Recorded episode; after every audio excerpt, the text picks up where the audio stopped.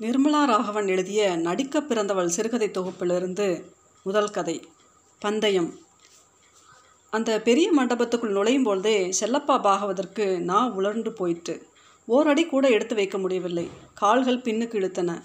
தோரணங்கள் என்ன? மேடையை சுற்றி வண்ண வண்ண விளக்குகள் என்ன? என்று கல்யாண கோலத்தில் இருந்தது மண்டபம். இருபதுக்கு குறையாத வாத்தியங்கள் அன்று நிகழப்போகும் பாடல் போட்டியின் இறுதி சுற்றுக்கு கட்டியம் கூறிக்கொண்டிருந்தன. அந்த மேடையில் தானும் இருக்கப் போகிறோம்.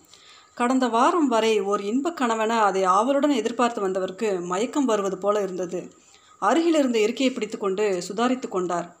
பூமி பிளந்து பாவிகளை உள்வாங்கிக் கொள்வதெல்லாம் இதிகாச புராணங்களில் தான் நடக்குமோ? இந்த கலிகாலத்தில் ஜக்கு போன்ற அயோக்கியர்கள் தாம் தரைக்க முடியுமோ? நீ மட்டும் பெரிய யோகியனா? என்று அவரது அந்தராத்தமா இடித்துரைத்தது.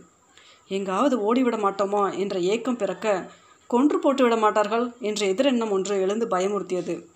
அதுதான் வெளிப்படையாகவே சொல்லிப் போனாரே அந்த மனிதர். நாங்கள் நல்லவங்களுக்கு நல்லவங்க பொல்லாதவங்களுக்கு எம்மன் என்று. செல்லப்பாவின் வீட்டுக்கு முதல் நாள் ம வந்திருந்தவர் வீட்டு சுற்றுச்சூழலை பார்த்தபோதே ஒரு முடிவுக்கு வந்திருந்தார். என் பெயர் ஜக்கு ஜெகநாதன். உங்களால் எனக்கு ஒரு காரியம் ஆகணுமே மிக பணிவாக பேசினார். ஒரு சிறு கிராமத்தில் எக்காலத்திலோ கும்பாபிஷேகம் பண்ணப்பட்ட கோயிலில் வாத்தியம் வாசிக்கும் பரம்பரையில் வந்தவர் என்று செல்லப்பாவின் முன்னோர்களுக்கு அந்த வீடு கொடுக்கப்பட்டிருந்தது. கோயிலே சிதிலம் என்றால் வீட்டை பற்றி கேட்கவா வேண்டும்? இந்த மனிதரையா தன் கைக்குள் போட்டுக்கொள்ள முடியாது. ஆனால் அவர் எதிர்பார்த்தபடி செல்லப்பா அவ்வளவு எளிதாக மசியவில்லை. ஜக்கு சொல்வதை கேட்டுவிட்டு அது இசைக்கு செய்கிற துரோகமல்ல என்று மறுத்தார். உங்கள் மனைவிக்கு புத்துநோயாமே நீங்கள் எவ்வளோ உழைச்சாலும் இந்த ஜென்மத்தில் அஞ்சு லட்சத்தை பார்க்க முடியுமா? இதை வச்சுக்கிட்டு நல்லா வைத்தியம் பார்க்கலாம்ல? பிடிங்க. ஒரு பெட்டியை அருகில் இருந்த முக்காலி மேல் வைத்தார். அந்த விடாக்கண்டர் பெட்டியை திறந்து காட்டிய போது செல்லப்பாவின் கண்கள் அகன்றதை கவனிக்க தவறவில்லை அவர். நீங்களும் எத்தனையோ வருஷமாக சாமி காரியம்னு செஞ்சுக்கிட்டு இருக்கீங்கல்ல அந்த கடவுளை என் ரூபத்தில் வந்திருக்குன்னு நினச்சிக்கோங்க என்று நைசியமாக பேசியவர். இதில் ஒரு லட்சம் இருக்குது வச்சுக்கோங்க. மீதியை விழா முடிஞ்சதும் நானே உங்ககிட்ட மண்டபத்திலே கொடுத்துட்றேன். என்ன? ஐயோ பதறிப்போனார் செல்லப்பா. சரி வேண்டாம் யாராவது பார்த்துட்டா வம்பு. அடுத்த நாள் காலையில் இங்கேயே வந்து கொடுத்துட்டா போச்சு. வந்த காரியம் நல்ல விதமாக முடிந்தது என்ற திருப்தியுடன் எழுந்து கொண்டார். கை நீட்டு காசு வாங்கியிருக்கீங்க. கல்யாணிக்கு பரிசு கிடக்கக்கூடாது. அவ்வளவுதான். இது உங்கள் கையில் இருக்குது கல்யாணியின் விதவை தாய் ஒரு இசை ஆசிரியை. கருவிலிருந்தே பாட்டை கேட்டு வளர்ந்த பெண். சோடையாக இருக்குமா? உள்நாட்டிலும் வெளிநாட்டிலும் ஜக்குவை போன்ற பலர் ஒன்று சேர்ந்து போட்டி முடிவை குறித்து பொதுமக்களை பந்தயம் கட்ட வைத்திருந்தார்கள். மக்களின் கணிப்புப்படி கல்யாணிக்குத்தான் முதலிடம் அப்படி ஏடாக்குடமாக ஏதாவது நடந்துவிட்டால் பந்தயம் கட்டியவர்களுக்கு வாரி கொடுத்து நஷ்டப்பட வேண்டியிருக்குமே என்று முன்ஜாக்கிரதையாக இருந்தார்கள். ஜக்கு போனதும் யாருங்க? என்ற மெல்லிய குரலில் விசாரித்தாள் மனைவி. உனக்கு வைத்தியம் செய்ய சாமி அனுப்பினவர் என்று கூறினாலும் செல்லப்பாவின் மனதில் நிம்மதி இல்லை. குறுக்கு வழியில் சம்பாதித்தாவது மனைவியின் உயிரை காப்பாற்ற வேண்டுமா? நிகழ்ச்சி ஆரம்பிக்க சில நிமிடங்களே இருந்தன. வந்துட்டீங்களா மாமா? இந்த பக்கமாக நில்லுங்க நமஸ்காரம் பண்ணுறேன் ஒரு வருஷத்துக்கு முன்னாடி அவள் யாரோ நான் யாரோ. ஆனால் இந்த சில மாதங்களாக அவள் பாடிய ஒவ்வொரு வரிக்கு பிறகும் அவர் தன் வாத்தியத்தில் அதையே திரும்ப திரும்ப வாசிக்க வேண்டிய நிலையில் இசைத்துறையில் தனக்கிருந்த நீண்டகால அனுபவத்தால் அவளுக்கு நிறைய கற்றுக் கொடுத்து கொடுத்திருந்தார். குருவென மதித்தவரின் காலில் விழுந்து கும்பிட்டாள் கல்யாணி. செல்லப்பா காலை பின்னால் இழுத்து கொள்ளாதிருக்க அரும்பாடுபட்டார். ஏன் மாமா? முகம் வெளுத்தா போல இருக்குது ராத்திரியெல்லாம் தூங்கலையா? கரிசனத்துடன் விசாரித்தவள் தானே ஒரு காரணத்தையும் கற்பித்து கொண்டாள். படபடப்பாக இருந்துச்சோ? ஆ ஆமாம் இல்லை லேசாக காய்ச்சல். அதெல்லாம் சரியாக போயிடும். உங்களுக்கு தான் வாத்தியத்தை கையில் எடுத்தால் உலகமே மறந்துடுமே. உற்சாகமூட்ட நினைப்பது போல் களீரென்று சிரி சிரித்தாள். ஐயோ சிரிக்காதையேன் என்று அலற வேண்டும் போல இருந்தது செல்லப்பாவுக்கு. வாத்தியத்தை கையில் எடுத்தால் தனக்கு உலகமே மறந்து விடுமாம் அதுதான் ஜக்கு கூறி போனதை மறக்காமல் கல்யாணின் ஐந்து கட்டை ஸ்ருதிக்கு சற்றே குறைவாக வாத்தியத்தில் வைத்து கொண்டு வந்தோமோ? இசை கற்றிருந்தாலும் சரி இல்லை அது பற்றி எதுவும் தெரிந்திராவிட்டாலும் கூட இரண்டையும் ஒரே சமயத்தில் கேட்பவருக்கு நாராசமாக ஆகிவிடுமே. அவர்கள் அல்லவா வாக்களிக்க போகிற நீதிபதிகள்?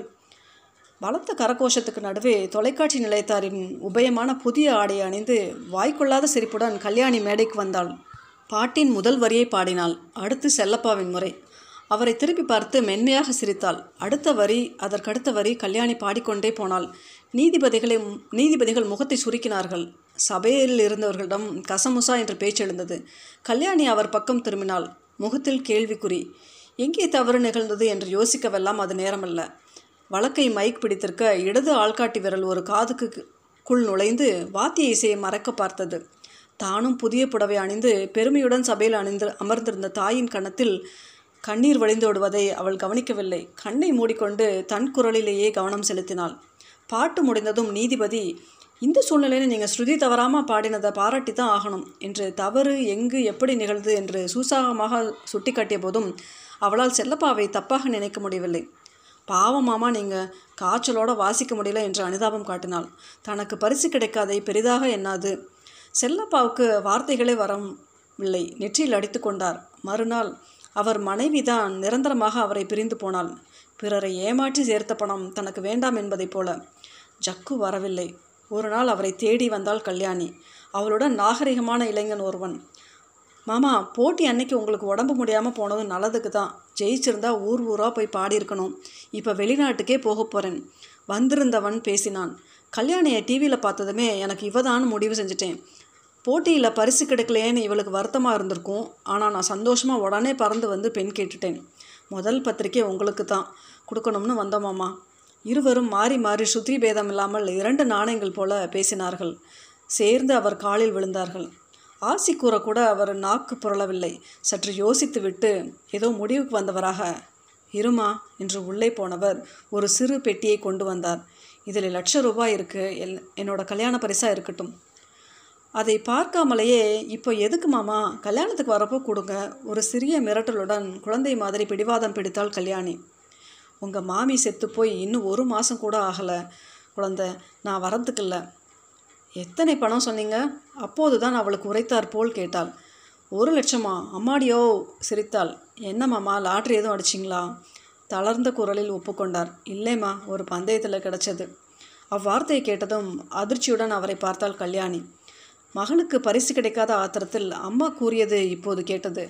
மனுஷன் அவன்கிட்டயே பணம் வாங்கிக்கிட்டு வேணும்னே சுத்தியை குறை குறைச்சி வச்சுருக்கான். அப்போதானே உனக்கு பரிசு கிடைக்காம பண்ண முடியும்? சேச்சா மாமா தினமும் சாமி காரியம் பண்ணுறவர் அப்படியெல்லாம் தப்பு தண்டாவுக்கு போக மாட்டார். என்னை அவர் பிறந்த மகளாக தான் நினச்சிக்கிட்டு இருக்காருமா?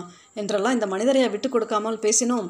கல்யாணி செல்லப்பாவை பார்த்த பார்வையில் ஒரு வெறுப்பு அப்பார்வையில் உங்களை எவ்வளோ வசதியாக நினச்சிருந்தேன் என்ற வேதனைத்தான் அதிகம் இருந்ததோ அதை தாள மாட்டாது தலை குனிந்தார் செல்லப்பா. வாங்க போகலாம். அவரிடம் சொல்லிக்கலாமலே வெளியே விரைந்தாள் கல்யாணி.